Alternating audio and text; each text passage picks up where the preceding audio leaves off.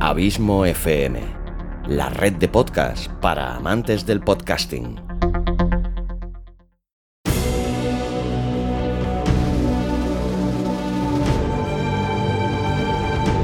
Una producción de Abismo FM, creada para todos aquellos que quieren disfrutar de su tiempo libre escuchando grandes historias.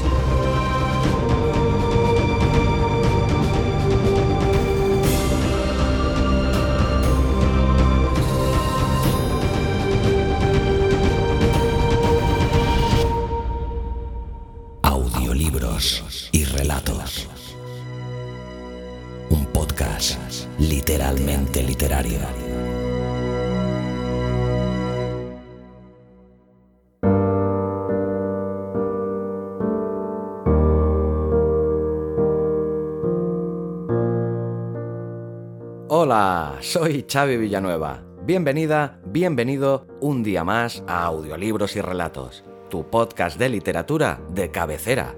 O eso espero. Capítulo 86, decimosexto de esta tercera temporada, en el que te traigo una nueva autora que aún no había pasado por este podcast.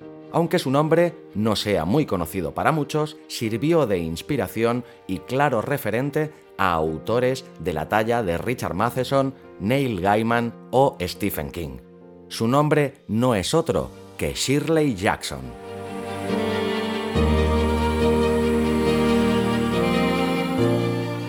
Shirley Jackson nació en San Francisco en diciembre de 1916 y murió con tan solo 48 años en agosto de 1965.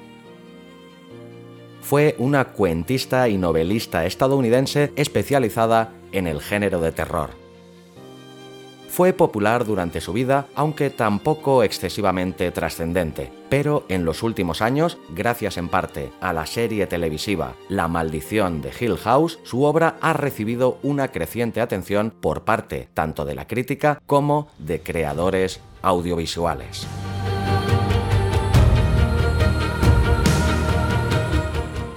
Esa novela en concreto, La maldición de Hill House, escrita en 1959, es la que la catapultó definitivamente a la fama y a que a día de hoy se la siga considerando como una de las autoras referenciales del género.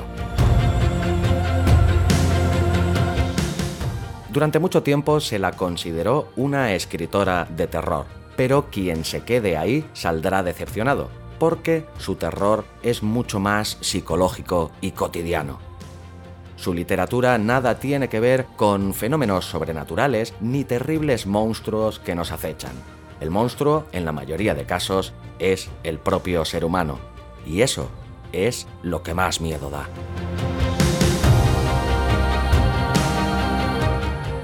El relato escogido para hoy está extraído de su antología Cuentos Escogidos y es el que la haría famosa, La Lotería. Fue escrito en 1948 y publicado en la revista New Yorker. Sin duda alguna, es un relato extremo e incómodo fue muy polémico y generó mucha controversia e incomprensión en aquella América profunda de finales de los años 40 del siglo XX.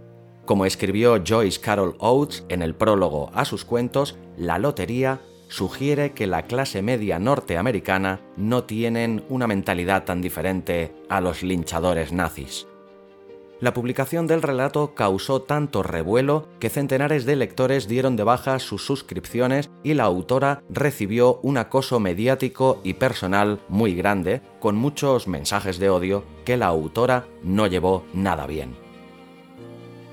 Y la historia es la siguiente.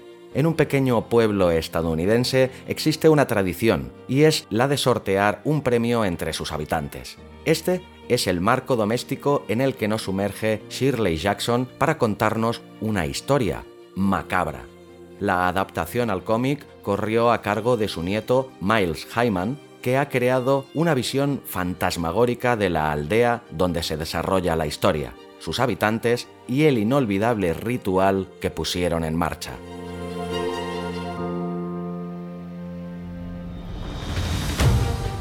Antes de dejarte con el relato, decirte que tras unos capítulos sin aparecer, en este relato he vuelto a contar con la colaboración y la bonita voz de Susana Porras.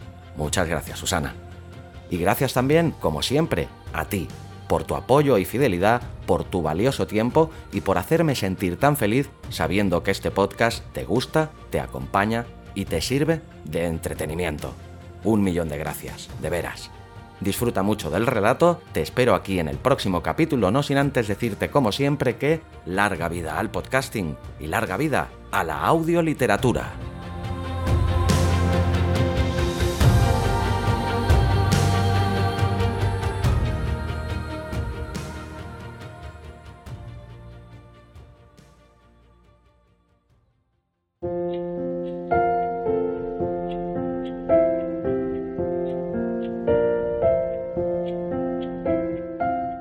Lotería de Shirley Jackson.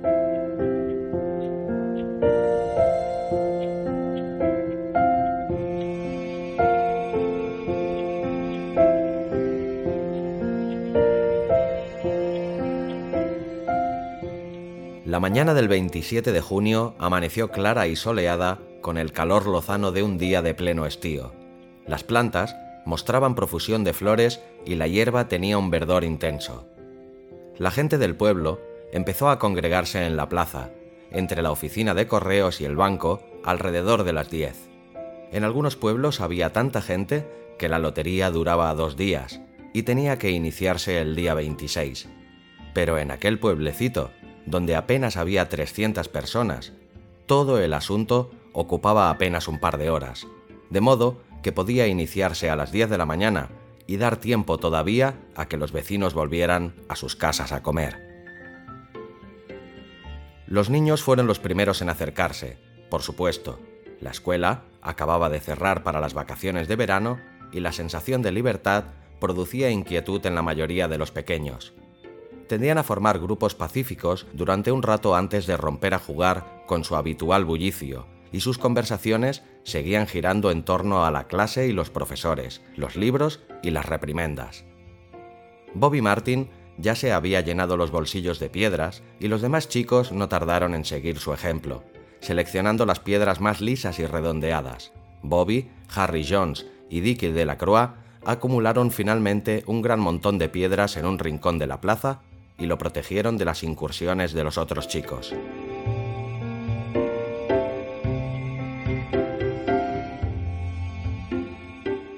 Las niñas se quedaron aparte, charlando entre ellas y volviendo la cabeza hacia los chicos, mientras los niños más pequeños jugaban con la tierra o se agarraban de la mano de sus hermanos o hermanas mayores.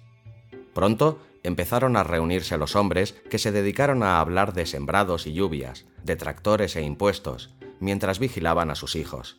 Formaron un grupo lejos del montón de piedras de la esquina y se contaron chistes sin alzar la voz, provocando sonrisas más que carcajadas. Las mujeres, con descoloridos vestidos de andar por casa y jerseys finos, llegaron poco después de sus hombres.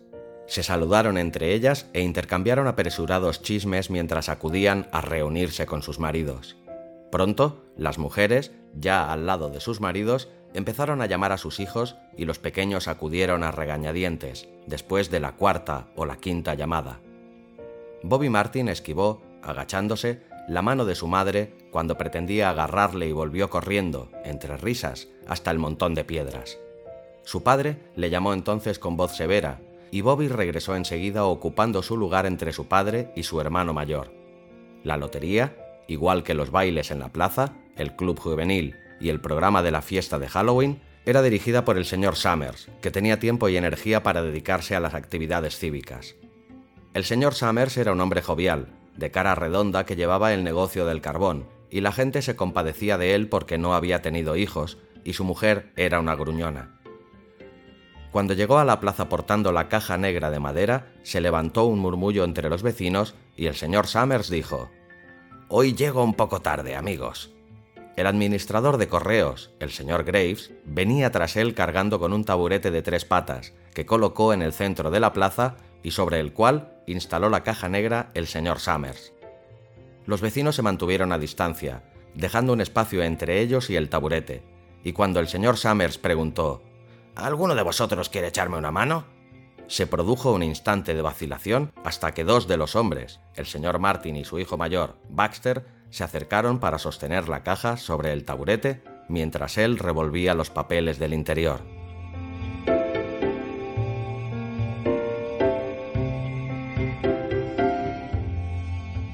Los objetos originales para el juego de la lotería se habían perdido hacía mucho tiempo, y la caja negra que descansaba ahora sobre el taburete llevaba utilizándose desde antes incluso de que naciera el viejo Warner, el hombre de más edad del pueblo.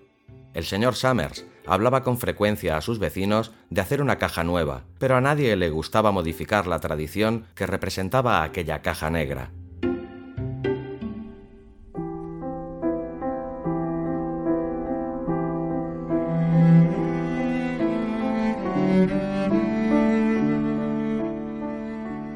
Corría la historia de que la caja actual se había realizado con algunas piezas de la caja que la había precedido, la que habían construido las primeras familias cuando se instalaron allí y fundaron el pueblo. Cada año después de la lotería el señor Summers empezaba a hablar otra vez de hacer una caja nueva, pero cada año el asunto acababa difuminándose sin que se hiciera nada al respecto. La caja negra estaba cada vez más gastada y ya ni siquiera era completamente negra, sino que le había saltado una gran astilla en uno de los lados, dejando a la vista el color original de la madera y en algunas partes estaba descolorida o manchada. El señor Martin y su hijo mayor Baxter sujetaron con fuerza la caja sobre el taburete hasta que el señor Summers hubo revuelto a conciencia los papeles con sus manos. Dado que la mayor parte del ritual se había eliminado u olvidado, el señor Summers había conseguido que se sustituyeran por hojas de papel las fichas de madera que se habían utilizado durante generaciones.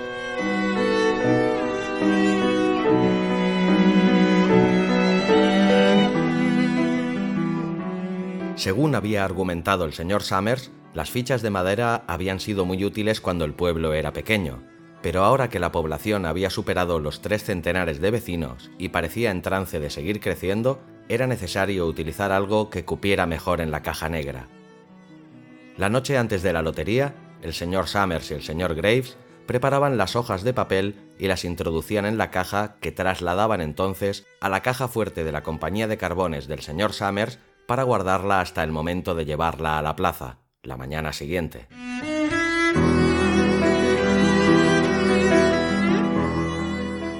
El resto del año, la caja se guardaba a veces en un sitio, a veces en otro. Un año había permanecido en el granero del señor Graves y otro año había estado en un rincón de la oficina de correos. Y a veces se guardaba en un estante de la tienda de los Martin y se dejaba allí el resto del año.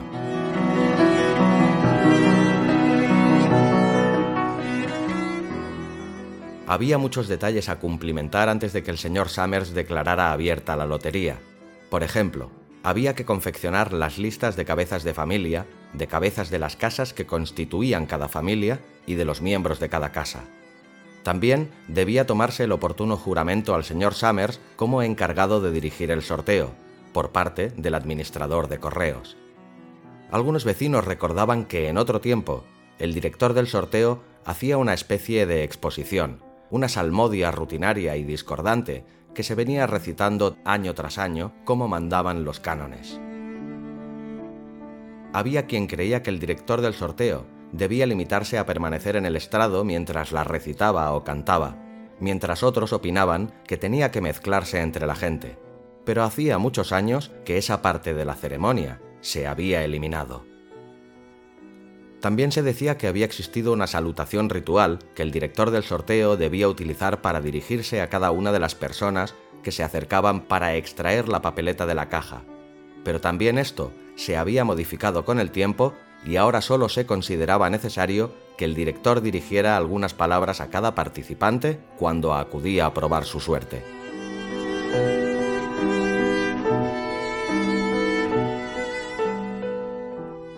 El señor Summers tenía mucho talento para todo ello, luciendo su camisa blanca impoluta y sus pantalones tejanos, con una mano apoyada tranquilamente sobre la caja negra, tenía un aire de gran dignidad e importancia mientras conversaba interminablemente con el señor Graves y los Martin. En el preciso instante en que el señor Summers terminaba de hablar y se volvía hacia los vecinos congregados, la señora Hutchinson apareció a toda prisa por el camino que conducía a la plaza con un suéter sobre los hombros y se añadió al grupo que ocupaba las últimas filas de asistentes. Me había olvidado por completo de qué día era. Le comentó a la señora de la Croix cuando llegó a su lado y las dos mujeres se echaron a reír por lo bajo. Pensaba que mi marido estaba en la parte de atrás de casa apilando leña. Prosiguió la señora Hutchinson. Y entonces he mirado por la ventana y he visto que los niños habían desaparecido de la vista. Entonces he recordado que estábamos a 27 y he venido corriendo. Se secó las manos en el delantal y la señora de la Croix respondió. De todos modos, has llegado a tiempo. Todavía están con los preparativos. La señora Hutchinson estiró el cuello para observar a la multitud y localizó a su marido y a sus dos hijos casi en las primeras filas. Se despidió de la señora de la Croix con unas palmaditas en el brazo y empezó a abrirse paso entre la multitud. La gente se apartó con aire festivo para dejarla avanzar. Dos o tres de los presentes murmuraron en voz lo bastante alta como para que les oyera todo el mundo. Ahí viene tu mujer, Hutchinson. Finalmente se ha presentado, Bill. La señora Hutchinson llegó hasta su marido y el señor Summers, que había estado esperando a que lo hiciera, comentó en tono jovial. Pensaba que íbamos a tener que empezar sin ti, Tessie. No querría que dejara los platos sin lavar en el fregadero, ¿verdad, Joe? Respondió la señora Hutchinson con una sonrisa, provocando una ligera carcajada entre los presentes que volvieron a ocupar sus anteriores posiciones tras la llegada de la mujer. «Eh, muy bien, anunció sobriamente el señor Summers. Supongo que será mejor empezar de una vez para acabar lo antes posible y volver pronto al trabajo. ¿Falta alguien? Dunbar. dijeron varias voces. El señor Summers consultó la lista. Clyde Dunbar, comentó. Es cierto, tiene una pierna rota, ¿no es eso? ¿Quién sacará la papeleta por él? Yo, supongo. Respondió una mujer y el señor Summers se volvió hacia ella. La esposa saca la papeleta por el marido anunció el señor Summers y añadió, ¿No tienes ningún hijo mayor que lo haga por ti, Jenny? Aunque el señor Summers y todo el resto del pueblo conocían perfectamente la respuesta, era obligación del director del sorteo formular tales preguntas oficialmente. El señor Summers aguardó con expresión atenta la contestación de la señora Dunbar. Horas no ha cumplido aún los 16, explicó la mujer con tristeza. Me parece que este año tendré que participar yo por mi esposo. Mm, de acuerdo, asintió el señor Summers. Efectuó una anotación en la lista que sostenía en las manos y luego preguntó, ¿El chico de los Watson sacará la papeleta este año? Un muchacho de elevada estatura alzó la mano entre la multitud. Aquí estoy. Voy a jugar por mi madre y por mí. El chico parpadeó nervioso y escondió la cara mientras varias voces de la muchedumbre comentaban en voz alta. Buen chico, Jack. Y... Me alegro de ver que tu madre ya tiene un hombre que se ocupe de hacerlo. Bien, dijo el señor Summers. Creo que ya estamos todos. ¿Ha venido el viejo Warner? Aquí estoy, dijo una voz, y el señor Summers asintió. Un súbito silencio cayó sobre los reunidos mientras el señor Summers carraspeaba y contemplaba la lista. ¿Todos preparados? preguntó. Bien, voy a leer los nombres los cabeza de familia primero, y los hombres se adelantarán para sacar una papeleta de la caja. Guardad la papeleta cerrada en la mano, sin mirarla hasta que todo el mundo tenga la suya. ¿Está claro? Los presentes habían asistido tantas veces al sorteo que apenas prestaron atención a las instrucciones. La mayoría de ellos permaneció tranquila y en silencio, humedeciéndose los labios y sin desviar la mirada del señor Summers. Por fin, este alzó una mano y dijo: Adams. Un hombre se adelantó a la multitud. Hola, Steve, le saludó el señor Summers. Hola, Joe, le respondió el señor Adams. Los dos hombres intercambiaron una sonrisa nerviosa y seca. A continuación, el señor Adams introdujo la mano en la caja negra y sacó un papel doblado. Lo sostuvo con firmeza por una esquina, dio media vuelta y volvió a ocupar rápidamente su lugar entre la multitud, donde permaneció ligeramente apartado de su familia sin bajar la vista a la mano donde tenía la papeleta. Allen, llamó el señor Summers. Anderson, Bentham. Ya parece que no pasa el tiempo entre una lotería y la siguiente, comentó la señora de la Croix a la señora Graves en las filas traseras. Me da la impresión de que la última fue apenas la semana pasada. Desde luego, el tiempo pasa volando. Asintió la señora Graves. Clark, de la Croix. Allá va mi marido, comentó la señora de la Croix, conteniendo la respiración mientras su esposo avanzaba hacia la caja. Dunbar, llamó el señor Summers y la señora Dunbar se acercó con paso firme mientras una de las mujeres exclamaba ¡Ánimo, Janey! y otra decía Allá va. Ahora nos toca a nosotros. anunció la señora Graves y observó a su marido cuando éste rodeó la caja negra. Saludó al señor Summers con aire grave y escogió una papeleta de la caja. A aquellas alturas, entre los reunidos había numerosos hombres que sostenían entre sus manazas pequeñas hojas de papel, haciéndolas girar una y otra vez con gesto nervioso. La señora Dunbar y sus dos hijos estaban muy juntos. La mujer sostenía la papeleta. Harbour, Hutchinson, ¡Vamos allá, Bill! dijo la señora Hutchinson y los presentes cercanos a ella soltaron una carcajada. Jones, Dicen que en el pueblo de arriba están hablando de suprimir la lotería. comentó el señor Adams al viejo Warner. Este soltó un bufido y replicó. Atajo de estúpidos. Si escuchas a los jóvenes, nada les parece suficiente. A este paso, dentro de poco querrán que volvamos a vivir en cavernas, que nadie trabaje más y que vivamos de ese modo. Antes teníamos un refrán que decía, la lotería en verano antes de recoger el grano. A este paso, pronto tendremos que alimentarnos de bellotas y frutos del bosque. La lotería ha existido siempre, añadió irritado. Ya es suficientemente terrible tener que ver al joven Joe Summers ahí arriba, bromeando con todo el mundo. En algunos lugares ha dejado de celebrarse la lotería. apuntó la señora Adams. Eso no traerá más que problemas. Insistió el viejo Warner, testarudo. Atajo de jóvenes estúpidos. Martin. Bobby Martin vio avanzar a su padre. Overdye. Percy. Ojalá se den prisa. murmuró la señora Dunbar a su hijo mayor. Ojalá acaben pronto. Ya casi han terminado, dijo el muchacho. Prepárate para ir corriendo a informar a tu padre. Le indicó su madre. El señor Summers pronunció su propio apellido, dio un paso medido hacia adelante y escogió una papeleta de la caja. Luego llamó a Warner. Llevo 67 años asistiendo a la lotería.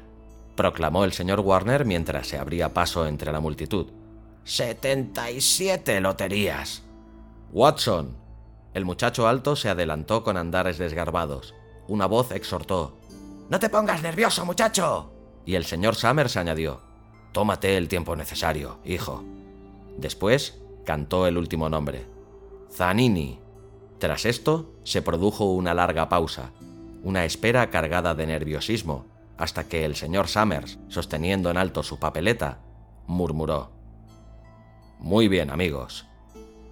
Durante unos instantes nadie se movió. A continuación, todos los cabezas de familia abrieron a la vez la papeleta. De pronto, todas las mujeres se pusieron a hablar a la vez. ¿Quién es? ¿A quién le ha tocado? ¿A los Dunbar? ¿A los Watson? Al cabo de unos momentos, las voces empezaron a decir, Es, Es Hutchinson. Hutchinson. Le, ha tocado a Bill Hutchinson. Ve a decírselo a tu padre. ordenó la señora Dunbar a su hijo mayor. Los presentes empezaron a buscar a Hutchinson con la mirada. Bill Hutchinson estaba inmóvil y callado, contemplando el papel que tenía en la mano. De pronto, Tessie Hutchinson le gritó al señor Summers. No le has dado tiempo a escoger qué papeleta quería. Te he visto, Joe Summers. No es justo. Tienes que aceptar la suerte, Tessie. Le replicó la señora de la Crua, y la señora Graves añadió. Todos hemos tenido las mismas oportunidades. Vamos, Tessie, cierra el pico. intervino Bill Hutchinson. Bueno, anunció acto seguido el señor Summer. Hasta aquí hemos ido bastante deprisa y ahora deberemos apresurarnos un poco más para terminar a tiempo. Consultó su siguiente lista y añadió, Bill, tú has sacado la papeleta por la familia Hutchinson. ¿Tienes alguna casa más que pertenezca a ella? Están Don y Eva. exclamó la señora Hutchinson con un chillido. Ellos también deberían participar. Las hijas casadas entran en el sorteo con las familias de sus maridos, Tessie, replicó el señor Summers con suavidad. Lo sabes perfectamente, como todos los demás, No ha sido justo. insistió Tessie. Me temo que no. Respondió con voz abatida Bill Hutchinson a la anterior pregunta del director del sorteo. Mi hija juega con la familia de su esposo, como está establecido, y no tengo más familia que mis hijos pequeños. Entonces, por lo que respecta a la elección de la familia, ha correspondido a la tuya, declaró el señor Summers a modo de explicación. Y, por lo que respecta a la casa, también corresponde a la tuya. ¿No es eso? Sí, respondió Bill Hutchinson. ¿Cuántos chicos tienes, Bill? preguntó oficialmente el señor Summers. Tres, declaró Bill Hutchinson.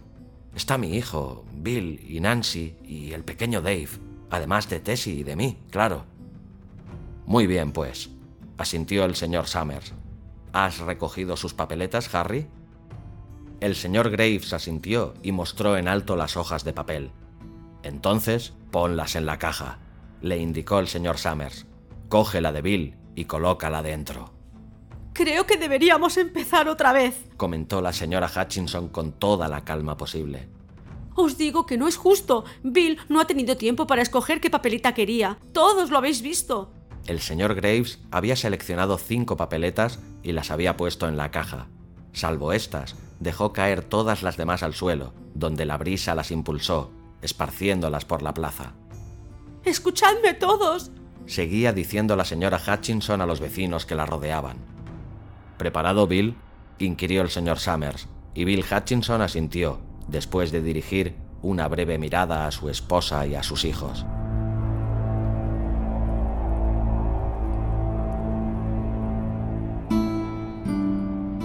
Recordad, continuó el director del sorteo, sacad una papeleta y guardadla sin abrir hasta que todos tengan la suya.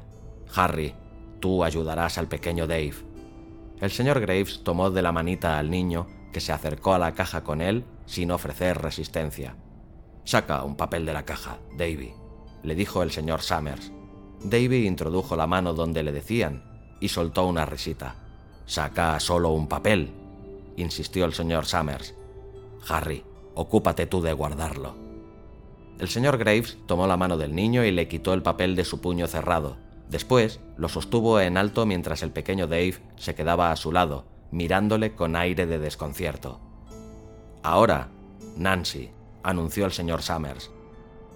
Nancy tenía 12 años y a sus compañeros de la escuela se les aceleró la respiración mientras se adelantaba, agarrándose la falda y extraía una papeleta con gesto delicado. Bill, hijo, dijo el señor Summers, y Billy, con su rostro sonrojado y sus pies enormes, estuvo a punto de volcar la caja cuando sacó su papeleta. Tessie.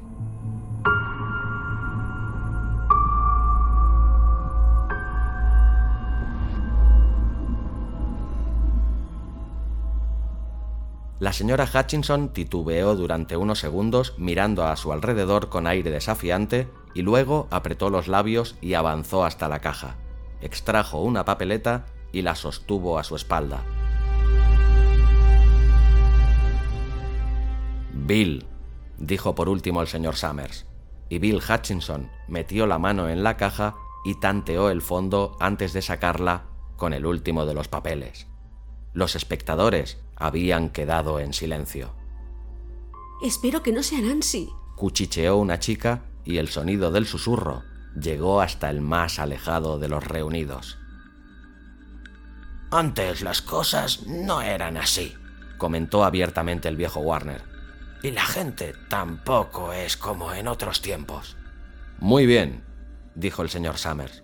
Abrid las papeletas. Tú, Harry, abre la del pequeño Dave. El señor Graves desdobló el papel y se escuchó un suspiro general cuando lo mostró en alto y todos comprobaron que estaba en blanco. Nancy y Bill, hijo, abrieron los suyos al mismo tiempo y los dos se volvieron hacia la multitud con expresión radiante, agitando sus papeletas por encima de la cabeza. Tessie, indicó el señor Summers. Se produjo una breve pausa y a continuación el director del sorteo miró a Bill Hutchinson. El hombre desdobló su papeleta y la enseñó. También estaba en blanco. Es... Tessie, anunció el señor Summers en un susurro. Muéstranos su papel, Bill. Bill Hutchinson se acercó a su mujer y le quitó la papeleta por la fuerza. En el centro de la hoja había un punto negro, la marca que había puesto el señor Summers con el lápiz la noche anterior, en la oficina de la compañía de carbones. Bill Hutchinson mostró en alto la papeleta y se produjo una reacción agitada entre los congregados. Bien, amigos, proclamó el señor Summers, démonos prisa en terminar. Aunque los vecinos habían olvidado el ritual y habían perdido la caja negra original, aún mantenían la tradición de utilizar piedras. El montón de piedras que los chicos habían reunido antes estaba preparado y en el suelo, entre las hojas de papel que habían extraído de la caja, había más guijarros. La señora de la Croix escogió una piedra tan grande que tuvo que levantarla con ambas manos y se volvió hacia la señora Dunbar. Vamos, date prisa. La señora Dunbar sostenía una piedra de menor tamaño en cada mano y murmuró entre jadeos. No puedo apresurarme más. Tendrás que adelantarte. Ya te alcanzaré. Los niños ya tenían su provisión de guijarros y alguien le puso en la mano varias piedrecitas al pequeño David Hutchinson. Tessie Hutchinson había quedado en el centro de una zona despejada y extendió las manos con gesto desesperado mientras los vecinos avanzaban hacia ella. No es justo, exclamó. Una piedra la golpeó en la sien. Vamos, vamos, todo el mundo, gritó el viejo Warner.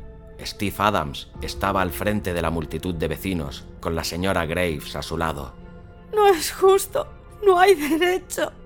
Siguió exclamando la señora Hutchinson, e instantes después, todo el pueblo cayó sobre ella.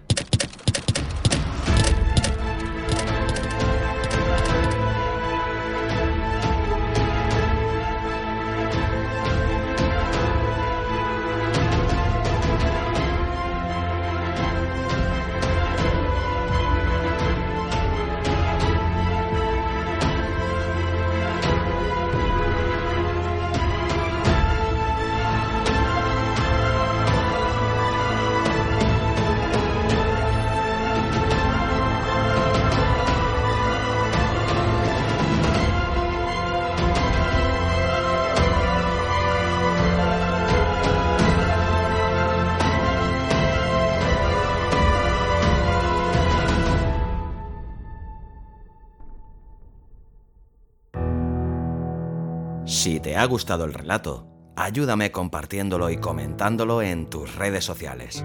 Me encontrarás tanto en Facebook como en Twitter como Abismo FM. Para comentarios y sugerencias, también puedes escribirme en la página de contacto de la web abismofm.com. Y si realmente te gusta este podcast, no dudes en suscribirte a él sea cual sea la plataforma desde la que lo escuchas. Es totalmente gratuito puedes escucharlo también desde Spotify. Hasta el próximo capítulo.